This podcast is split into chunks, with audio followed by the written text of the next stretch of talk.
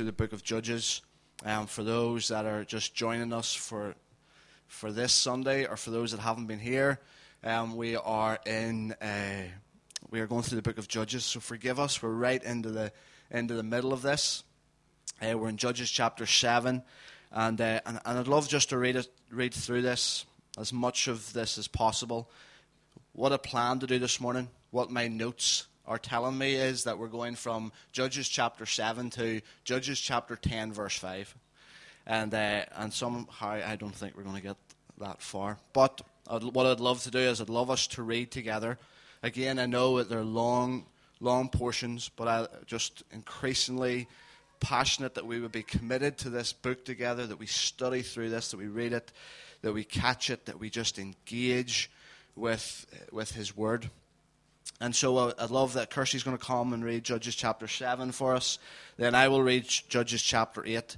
I'll do a quick recap from last week, and then there's two or three things that I'd love us to see in these few chapters this morning. All right? Thank you so much, Kirsty.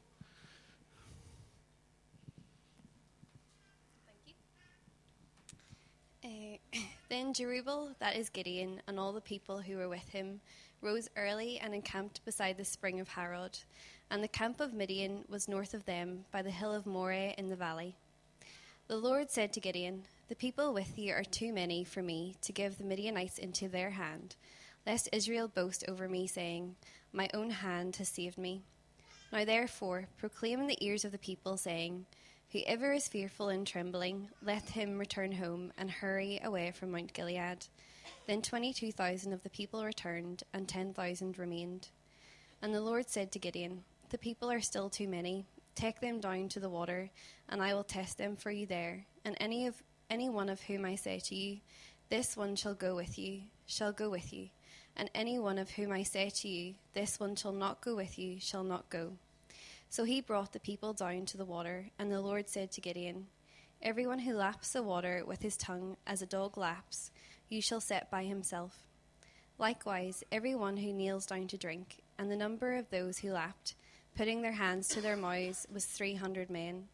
But all the rest of the people knelt down to drink water. And the Lord said to Gideon, With the three hundred men who lapped, I will save you, and give the Midianites into your hand, and let all the others go, every man to his home. So the people took provisions in their hands and their trumpets, and he sent all the rest of Israel, every man to his tent but retained the three hundred men. And the camp of Midian was below him in the valley. That same night the Lord said to him, Arise, go down against the camp, for I have given it into your hand. But if you are afraid to go down, go down to the camp with Purah your servant, and you shall hear what they say, and afterward your hand shall be strengthened to go down against the camp. Then he went down with Purah his servant to the outposts of the armed men who were in the camp. And the Midianites and the Amalekites and all the people of the east lay along the valley like locusts in abundance, and their camels were without number, as the sand that is on the seashore in abundance. When Gideon came, behold, a man was telling a dream to his comrade. And he said, Behold, I dreamed a dream, and behold, a cake of barley bread tumbled into the camp of Midian, and came to the tent, and struck it so that it fell and turned it upside down, so that the tent lay flat. And his comrade answered, This is no other than the sword of Gideon, the son of Joash, a man of Israel. God has given into his hand Midian and all the camp. As soon as Gideon heard the telling of the dream and its interpretation, he worshipped. And he returned to the camp of Israel and said, Arise, for the Lord has given the host of Midian into your hand. And he divided the three hundred men into three companies, and put trumpets into the hands of all of them, and empty jars with torches inside the jars. And he said to them, Look at me and do likewise. When I come to the outskirts of the camp, do as I do. When I blow the trumpet, I and all who are with me, then blow the trumpets also on every side of all the camp, and shout, For the Lord and for Gideon. So Gideon and the hundred men who were with him came to the outskirts of the camp at the beginning of the middle watch, when they had just set the watch, and they blew the trumpets and smashed the jars that were in their hands. Then the three companies blew the trumpets and broke the jars. They held in their left hands the torches, and in their right hands the trumpets to blow, and they cried out, A sword for the Lord and for Gideon. Every man stood in his place around the camp, and all the army ran. They cried out and fled. When they blew the three hundred trumpets, the Lord set every man's sword against his comrade and against all the army. And the army fled as far as Bethsheba towards Zer- Zererah, as far as the border of Abel Meholah and by Tabbath. And the men of Israel were called out from Naphtali and from Asher and from all Manasseh, and they pursued after Midian. Gideon sent messengers throughout all the hill country of Ephraim, saying, Come down against the Midianites and capture the waters against them, as far as Beth-barah and also the Jordan. So all the men of Ephraim were called out, and they captured the waters as far as Beth-barah and also the Jordan. And they captured the two princes of Midian, Oreb and Zeb. They killed Oreb at the rock of Oreb, and Zeb they killed at the winepress of Zeb. Then they pursued Midian, and they brought the heads of Oreb and Zeb to Gideon across the Jordan. What about that? Perfect. Thank you so much. It's all sounding pretty good. At Judges chapter seven, um, keep keep uh, keep your Bibles open. Chapter eight. The Ephraimites asked Gideon, "Why have you treated us like this? Why didn't you call us when you went to fight Midian?" And they criticized him sharply. But he answered them, What have I accomplished compared to you? Aren't the gleanings of Ephraim's grapes better than the full grape harvest of Abiezer? God gave Oreb and Zeb, the Midianite leaders, into your hands. What was I able to do compared to you? At this, the resentment against him subsided. Gideon and his 300 men, exhausted yet keeping up the pursuit, came to the Jordan and crossed it. He said to the men of Succoth, Give my troops some bread. They are worn out, and I am still pursuing Zebah and Zalmunna, the kings of Midian. But the officials of Succoth said, Do you already have the hands of Zebah and Zalmunna in your possession? Why should we give bread to your troops? Gideon replied, Just for that, when the Lord has given Zebah and Zalmunna into my hand, I will tear your flesh with desert thorns and briars. And from there he went up to Peniel and made the same request of them. But they answered as the men of Succoth had. So he said to the men of Peniel, When I return in triumph, I will tear down this tower. Um, verse 10 Zebah and Zalmunna were in Karkor when a force, with a force of about 15,000 men, and all that were left of the armies of the eastern peoples, 120,000 swordsmen had fallen. Gideon went up by the route of the nomads east of Nobah and Jogbehah and fell upon the unsuspecting army.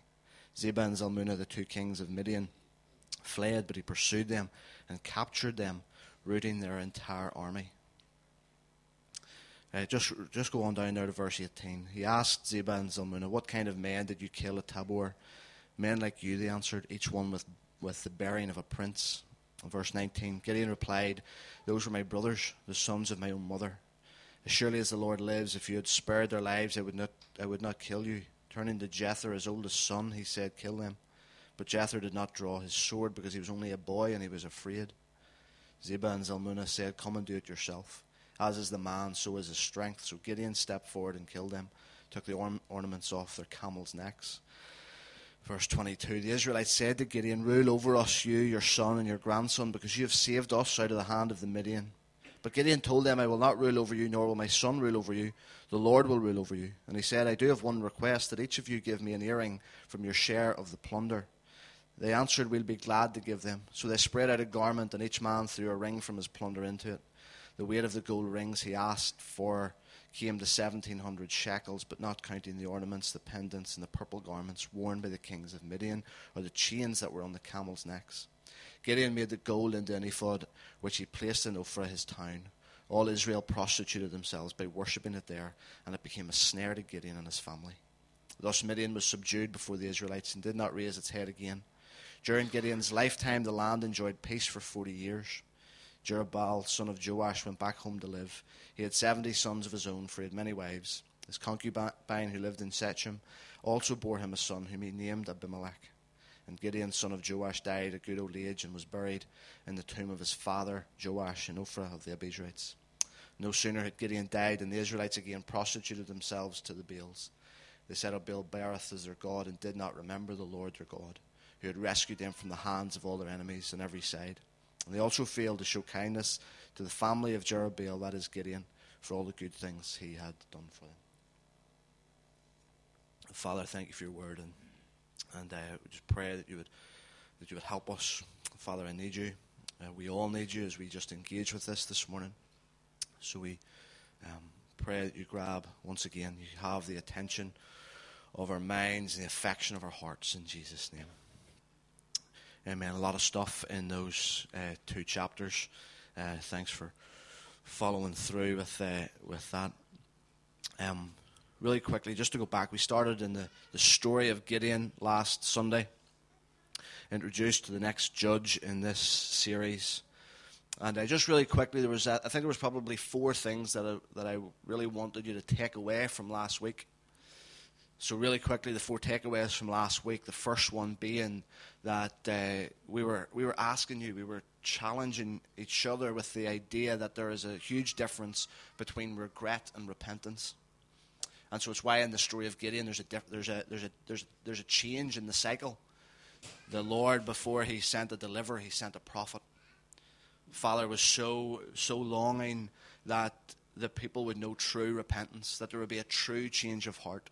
Something something significant would take place, and so he sent them a prophet. He sent them a, a sermon, and uh, and so we talked about the difference between regret and repentance. We talked about the need to throw off the enemy among us before we are concerned about throwing off the enemy around us. And so Gideon had to go to his father's house, to his own father's house, and uh, and take down the, the, idols, take down the altars that were set up to the foreign gods, and uh, and then he went to confront the enemy that was around him. And that's the same for us as we, we looked into Ephesians chapter chapter four and uh, and seeing this need that we would deal with the stuff that is among us in order to deal with the stuff that is around us. We spoke of Gideon whenever the angel of the Lord comes and says, Gideon, you mighty warrior. We, uh, we talked around the potential. We love, we love that language around here. We love to say that this room is filled with potential, but we also want to say that potential is not enough the potential needs to be combined with the knowledge that who it is that goes with you and who it is that sends you. And so Gideon needed to hear that. We'd heard, we'd heard, he'd heard about the potential. He'd wrestled with, are you, are you really saying that's who I am? And then the Lord has to come and remind him, don't forget who it is that sends you. And don't forget who it is that will go with you. And we talked about the same thing for us we're given the Great Commission we are we're told of the potential that we have to go and bring the gospel and hope to all the nations. That's the potential. But don't forget who it is that sends you, and don't forget who it is that goes with you. And then at the end, as we wrapped things up last Sunday, we, we talked around the fleece, the famous fleece, towards the end of chapter 6. And, uh, and we said that sometimes Gideon gets a hard time. Criticized Gideon heavily because he, uh, this is such a lack of faith. But the thing about it is, that struck me last week was that God, God responded. And if it was such an awful thing, how come God responded? And so we finished off our time by saying, almost praying something similar to what Gideon, I think, was praying God, I believe. I believe, but help me overcome my unbelief. And that's where we finished last, last day, last Sunday. There's been many times throughout. Uh, throughout the series, throughout the book of Judges, throughout the entirety of Scripture, I think, that we, we see moments, and we've already read it, Kirsty's already read for us, how, how crazy it seems. That, that in uh, Midian was a va- Midian was a vast army. These, this was a powerful, full of military strength. This was a big army, and already already they were lacking. Already, by the, by the world standards, they didn't have enough. Gideon and his army were not enough 32,000. No weapons, no real strategy. And already they were well on the back foot. Already they were way behind, and God comes and says, You've too many people. And so it's one of those things that I think we've talked about and we've seen throughout this series that, and I think Paul, possibly Paul was thinking about stories like Gideon whenever he wrote the first, uh, the first letter to the Corinthian church. And this is what he says. Let me remind you of what he says at the end of the first chapter of 1 Corinthians. Brothers, think of what you were when you were called. Not many of you were wise by human standards, Not many were influential. Not many were of noble birth. All those things I think we've heard, we heard Gideon say. We heard Moses say. We've heard it many times. But God, I always love seeing that in the Bible. But God. But God chose the foolish things of the world to shame the wise. God chose the weak things of the world to shame the strong. He chose the lowly things that no one may boast before him. He who boasts, boasts, boast in the Lord. Paul had, Paul had caught that lesson. I think he caught it from, from hearing and knowing the stories from, from of old. And it's just I've I've been struck. It's been one of those weeks where as I've as I've went back into Judges seven and eight and nine, every time I opened Judges seven, it, it was that verse two that it was like it was it was bouncing off the page. It was like it was in capitals. It was like it was in bigger letters all week. You have too many men. And so I've I've wrestled with that. I've wrestled with it from the point of view that how often in the West, especially, how often in, in, Northern Ireland, across the, the Western world, we think that we need more. We've convinced ourselves that if we get a bigger building, if we get more people, if we get extra resources, if we get extra training, and all of that stuff is good. All of that stuff is, is fine. But we have convinced ourselves that until we get all of that, we can never fulfill the thing that God has called us to do until we have some more money, some more stuff. We'll not be able to do the things that He's called us to do. And so, God, Father, is trying to teach us the opposite. You have too many men, Gideon. And if you win, even with, even with 32,000, if you win this battle with 32,000, you'll think that it was because, of, because you did it yourselves. And my fear is that there's, there's, one, um, there's one famous preacher that said 95%, speaking again of the Western world, 95% of what goes on in our churches, would, if the Holy Spirit left today, would, everything, 95% would still continue on. It's almost what we've got so used to doing it in our own human resources, our own, with our own human resources, in our own human ability. We've convinced ourselves that to do what he's asked us to do, we need more stuff. And to read what Paul says in 1 Corinthians, to read what God is saying to Gideon in chapter 7, it seems to go against that. We said last week, and that's why I can sometimes so relate to Gideon. If I'm being really honest, I've, I've found myself so relating to Gideon over the last couple of weeks that it's, there's been times this week that I've got so cross because I've identified so well with Gideon. And this week, Gideon has done my head in. Gideon has made me so cross, so upset, so sad, so grieved at his story. And, and then I think, God, I said last week that I can so identify with this man. And again, even in those times of his greatest weakness, I'm still identifying with him. And it's so frustrating. Because, like Gideon, we can't imagine beyond our own human abilities. We can't imagine beyond our own human resources. And God is so good. He comes, He comes in the way that only He can. And He's trying to say one more time to Gideon, Gideon, you have all that you need. What have you learned? What have I been trying to teach you? What's the lesson that I've been trying to teach you from I called you? That I'm with you, that it's me that's sending you, and because of that, you have all that you need. God, if only I could understand that. If only I could take a hold of that. And this is what he wants to teach his people. And if we will let him, it's what he wants to teach us. What he longs to teach us. And he would say to his children, if, like, if you know that I've called you, if you've responded to my call, as David got caught up in that memory of where God took him from and where he's taken him to. We sang it in our songs because of Jesus. Because of Jesus. And if we've responded to that, then he sends us and he goes with us and reminds us over and over again you have all that you need. You have all that you need. And so, in one move, in one move, this army is reduced from 32,000 to 10,000. Two thirds of them just gone. And it was because this was the question that was asked. This was the challenge that was laid out. If anyone, if anyone is afraid, anyone who is trembling with fear, you may turn back and go home. And imagine 22,000 people. You're already, you're already panicking as it is. You're already thinking you don't have enough. You're already thinking you don't have what it takes and you watch two thirds of your resources, two thirds of what you thought you needed, walk away, walk home.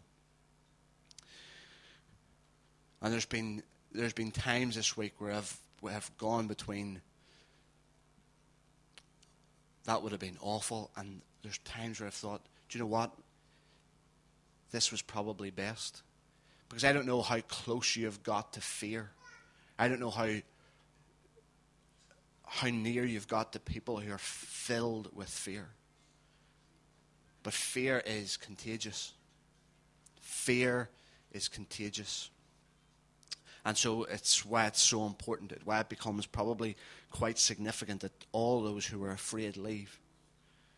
Because fear would grip the rest. Fear is contagious, and, uh, and so 22,000 leave, and then once again, the Lord comes, you've still too many is still too many, and uh, and puts out another test, and it reduces again. It reduces again to 300. And so maybe you'll be bold enough to ask this question to yourself that I have been asking myself all week. I find myself saying this every Sunday. Some of the things that I find myself challenged with, sometimes it becomes there's times where it's overwhelming, feeling that the Father is speaking, feeling that, I'm, that, that He's calling me to respond. And so it's why I make sure that every Sunday I'm not, I'm not carrying these challenges by myself. You're getting them too. You're going to journey this with me. And so, what is it that we need to get rid of? What is it you've convinced yourself that you need to do the thing that He's asked you to do? There's some stuff, just material, just material things. Is there some, some just self, some self that you need to get rid of, some mindset, some baggage that that that needs to go. You've held on to it because you think you need it. You've held on to it because you've convinced yourself that that uh, that without it you'll not be able to do the thing that He's called you to. And so we can't uh, not enough time for you to, to, to wrestle with that because we want to get on to the next point. But I'm asking you and encouraging you. And this Wednesday night when we meet, that you begin to, to be honest around these questions that we're asking, around these challenges that, that, that seem to be coming uh, from this series as we continue to go through it. 300 people left.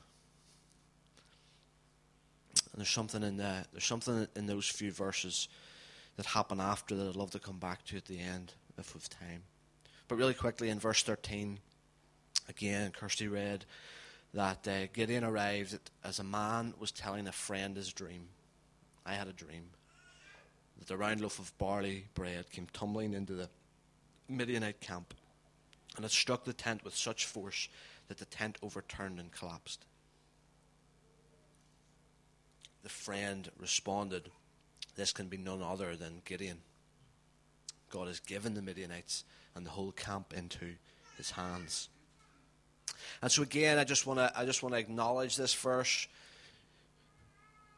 because it's one of the things I think it's one of the threads that we've that we've pulled at as we've gone through this this series is the constant constant unexpectedness. Every time we think we have it boxed in, every time we think there's a neat little pattern, there's a neat little story, something comes along and, and shows us that we just can't keep it neat. We can't keep God in a box. We can't keep what He wants to do confined to our mindsets, confined to our patterns of the way that we think He should do things, the way that we think that He should act. And so we hear this is unexpected because this is a dream. This is a dream from God to a people who don't know Him. And I just find that so interesting, especially because I'm reading through the book of Daniel at the minute. And you come across Nebuchadnezzar, a man filled with pride, filled with arrogance, filled with evil that would, that would put uh, three servants of the Lord into the, into the fire. But yet he had a dream. God gave him a dream. He speaks in the most unexpected ways. And what I love about being part of Drop In is that there's stories of people that we hear of in the Middle East, people in the Muslim world. And so I love he- watching a YouTube clip of a testimony of a Muslim who's had a dream, encountered Jesus in a dream, and, and, uh, and ends up having a, a wonderful, dramatic conversion. And I love that, and I celebrate those stories. But to, to, but to hear it to hear it firsthand, to hear firsthand accounts of, of guys that we know and are serving alongside and partnering with across the world that, that, uh, that send an email, that send a message to say, there was a lady in Egypt, she had a dream, she encountered Jesus in a dream, and because she encountered Jesus and gave her life to Jesus, she had to flee because her life was in danger and finds herself at the, at the, at the home, at the ministry of friends of ours, and, and uh, and just radically following Jesus, having to give up everything. But even in even in her unbelieving state, God in his graciousness and his generosity still comes in a dream, shows up unexpectedly in places that we never thought he would, in ways that we never thought he would. And, and he continues to do that through the story, and we're longing that he, if we, uh, if we begin to take off those mindsets, we begin to to, to get rid of all of those things that we think that we need or our intellect. I love I love reading good books, so I'm not dismissing intellect. But sometimes we need to even get rid of that to see the thing that the new thing that he longs to do. We get to verse 16 and we see the method by how this is going to carry out. No military strategy necessarily, no military strength. It's going to be with, with empty jars and torches. And in verse 16, we, we see that he divides the 300 men into three companies and he gives them trumpets and an empty jar in the hands of all of them with torches inside. I have a friend who, who reading through these, reading through Judges, says that uh, the referring to the trumpets and the empty jars, here we have weapons of mass disorientation weapons of mass disorientation. And we have the empty jar and we have the torches. And, and, uh, and again, there's, there, to be really honest, there was this morning I just felt that there was something about that empty jar. I didn't get enough, I haven't got enough time to think this through, but th- th- there's something about the empty jar. And, and, uh, and it's Paul that says, uh, uh, where's the scholars? Treasures in jars of clay. Second Corinthians 4. Uh, we have this treasures in jars of clay so that we know that, that anything that happens, that all, all surpassing power, it comes from Him and not from us. And what He can do with, a, with an empty jar, what He can win, what He can, if we, uh, if we give our empty jar into the hands of those that will say yes to Jesus. And um, we get to verse 21. We get to verse 21, and uh, let me make this point as well. I'd love you to consider this. Verse 21 of chapter 7 while each man held his position around the camp, all the enemy fled, crying out as they ran. And again, there's been something about that this week. Verse 2 you have too many men. You need to get rid of some of the stuff that you're over reliant on.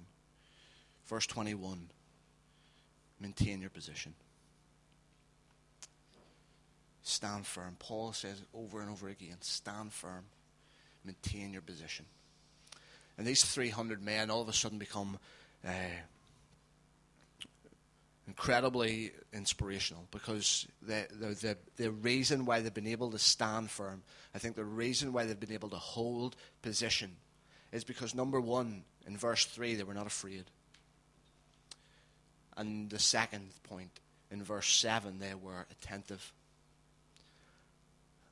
And I just think he's, he's just longing for a people that will not be tossed to and fro, that will not be blown away by every circumstance or every wind of doctrine or everything that comes in to try and disorientate you or to try and distract you or try to steal your joy or take away your purpose. He's longing for people. He's longing for those that will stand firm and will stand firm when we're not afraid, when we know who it is that sent us, when we know who it is that goes with us. And we'll be those that are attentive. Be attentive to what it is that he's saying. Be attentive to what it is that's going on. Says those that get down and, and lapped it up, not knowing what was what was going on around them, not attentive to what was going on around them that ended up being sent home. So for those of us, each one of us, I think he's calling us to stand firm. Maintain your position, church. Maintain your position, church. Don't be afraid. Stay alert. Remain attentive. There's something that Father's teaching the, the people of Israel, but teaching us as well, even today. But I want to. I don't want to ignore it. I'd almost love to ignore what what looks like the unraveling of Gideon's testimony in verse 18. These are this is Gideon speaking.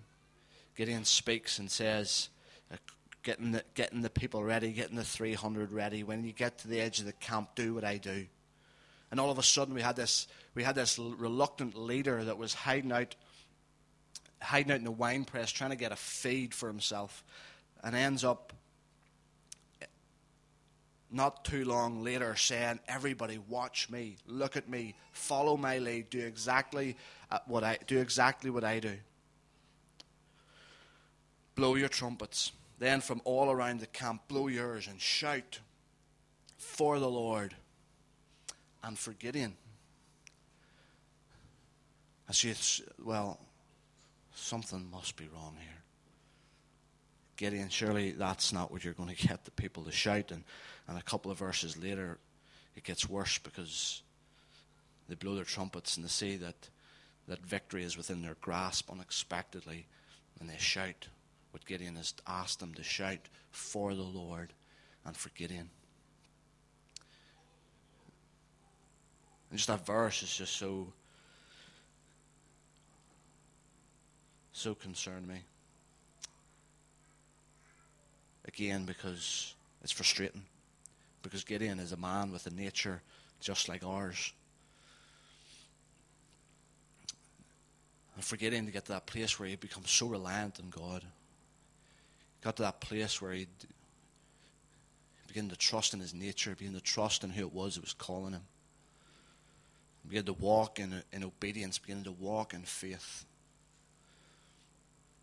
And the, the dangers of success are never far away from those that are in leadership. The, the risk of pride, the risk of taking credit for something that only he could have done. It's never far away from people who are in leadership, and I think Gideon proves that. And just uh, by the way, I don't know if there's any significance to the end of verse of chapter 7. But the enemy that, that Gideon was, was going after was defeated at the rock. And it was at the rock, if you remember back in chapter 6, it was at the rock where, where Gideon realized who it was that was calling him. He brought an offering, and the offering was consumed at the rock, and, and he realized there that that's, he knew who it was that had called him. He defeated the other enemy at the wine press.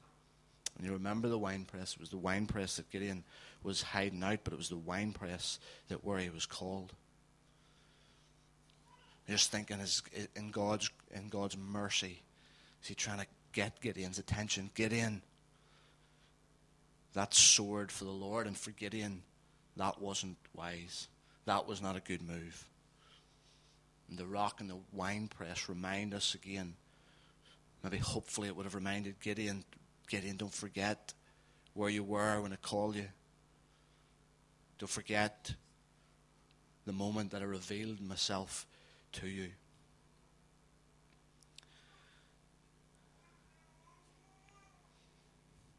My goodness. I've six pages and I've done one. Um, a couple of things. Let me let me try and, and share a couple of things. That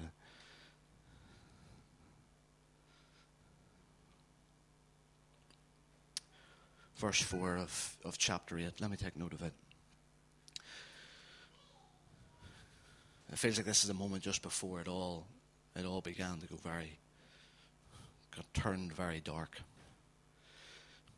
Exhausted, said of Gideon and his three hundred men they were and those that had gathered round him. They were exhausted yet keeping up the pursuit. They're just looking for people that would they're looking for uh, the guys in Sukkoth and the guys in Peniel that would just come alongside them. We're, we're on the front foot. We're retreating. We're not stepping back. But we need some of you to come along with us. We need some of you to enter into this journey with us. And they don't. I think there's some stuff about that we'll come back to next week. But to say in this, I, was, I love what Spurgeon says. Spurgeon, I don't know if it was in relation to this verse, but this is a quote from Charles Spurgeon If you, dear brothers and sisters, will give yourselves wholly to God's work, although you will never get tired of it, you will get tired in it. If a man has never tired himself working for God, I should think he has never done any work that was worth doing. So, for those of you that may be feeling like that, exhausted yet, yet keeping pursuit, Spurgeon's quote acknowledges us that you acknowledges you'll never get tired of it, but you'll get tired in it. And so we're saying keep going and believing that there will be ones that will not respond the way Sukkoth did and not respond the way Peniel did. They were essentially saying, well, once you get the victory, once you win, once you're successful, we'll come alongside you then. And then the marrying, how, how his words, his words just do not marry up with his actions. Let me, let me, uh, let me come back to some of that next, next Sunday. I want to finish with this. I want to go back to, to Judges chapter 7. So the two or three things that I felt Lord really highlighting for us this morning was, was what I've already shared in verse 2. You have too many men. What I've already shared in verse 21, while, while, each, while each man, and this morning, while each man and woman held his position. But the thing I want to finish with, the third thing that I want to finish with, that I just felt like the Lord just kept bringing me back to and, and going over it and over it and over it, was in um, verse 9. During the night, the Lord said to Gideon, Get up, go down to the camp, because I'm going to give it into your hands. Brilliant. But look how good God is. Look how gracious and kind He is. He says in verse 10, almost accommodating that wrestling that's still going on within Gideon he accommodates it. He, it's almost like he goes out of his way to continue to confirm to Gideon that he's with him. Gideon, if you're still afraid to attack, go down to the go down to the camp with your servant and listen to what they are saying, and afterwards you will be encouraged to attack the camp. And so, uh, so as David comes back up to lead us in worship in a few minutes, if there's some stuff that I've already talked about around that Neville's led us in, some of that stuff maybe around anxiety or maybe there's some stuff around this final point that some of you maybe just need to be reassured. You just need some reassurance. And I'd encourage you not to feel guilty about feeling that you're at that place. I think sometimes we miss the, how gentle and kind He is because we feel guilty. We feel like we're, we're with a lack of faith that we would be so desperate for reassurance. But over and over again, He gives it. It doesn't concern him. It doesn't offend him. And, he, and, and even though he's given us, your pro, he's given us the promise, he's he said to get in, get in. I'm giving this into your hands. All you have to do is go down and take it. And he said, he's, he's saying that. He's given promises and, and, and words over many of you in this room Those of you that have said yes to Jesus, the promises that are over each one of our lives are, are, are stunning, incredible if we could, if we could grasp them, fully take hold of them. But, but I think God, even, even though he, he, he says that and promises that and confirms that in His Word over and over again, He would still say, But Gideon, if, you, if you're still afraid, if there's still something that you want me to say, if there's still something that you want to, me to reveal, then, then come. Come on. Come on till I show you. Come on, and I'm going to let you hear something that's going to encourage you to go again. It's going to encourage you, it's going to reassure you. And we could argue that Gideon, surely Gideon of all people, doesn't need any more evidence that God is with him, that God is for him. We think of the cross, as David has led us in worship this morning. We think of the cross. Is there any more? Is, do you need any more evidence? Do you need anything more proof to say that He loves you, that He's for you, that He is totally committed to you? Do you need any more evidence? But He's that good and He's that gracious that He'll say, Well, if you still are afraid, if you still need some reassurance, then come on. Come on. Let me speak. Let me, let, me, let me allow you to hear something that's going to encourage you to go again. But I think there needs to be a bit of a disclaimer with this.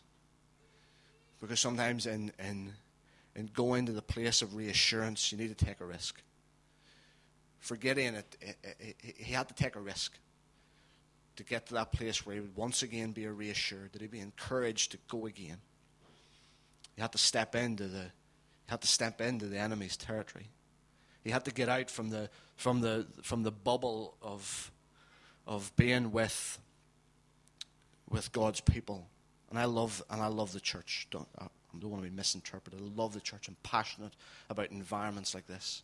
Completely passionate about environments like this. But sometimes we, we end up being, we end up staying within the four walls. We end up staying where it's so comfortable and so confined and so safe that we end up being so riddled with fear and anxiety and lack of attention whenever we step out into the, into the world. Don't stay. Don't stay in your church bubble. Don't stay in the place of safety and comfort and expect Him to, to speak. Expect Him to reassure you for something that you're not going to do if you just stay here. He longs to reassure you, and I think He would love to do that this, this morning, this afternoon. Even just as we worship, that you would open yourself. You'd be willing just to allow Him to, to, to, to speak deep, to move you deeply in those places where we've tried to challenge you this morning. And so, uh, so as David comes to lead, Holy Spirit, would you just have your way with each one of us? Whatever's in this, God, that you want to that you want to speak, that you want to just confirm and, and do among us, we, we say, Come. We say, Come. We, we open ourselves up. We allow you you know, force yourself upon us. And so, God, would there be a spirit of just uh, opening ourselves before you, giving you permission to come and just work out those things in our lives that we need to work out. In Jesus' name.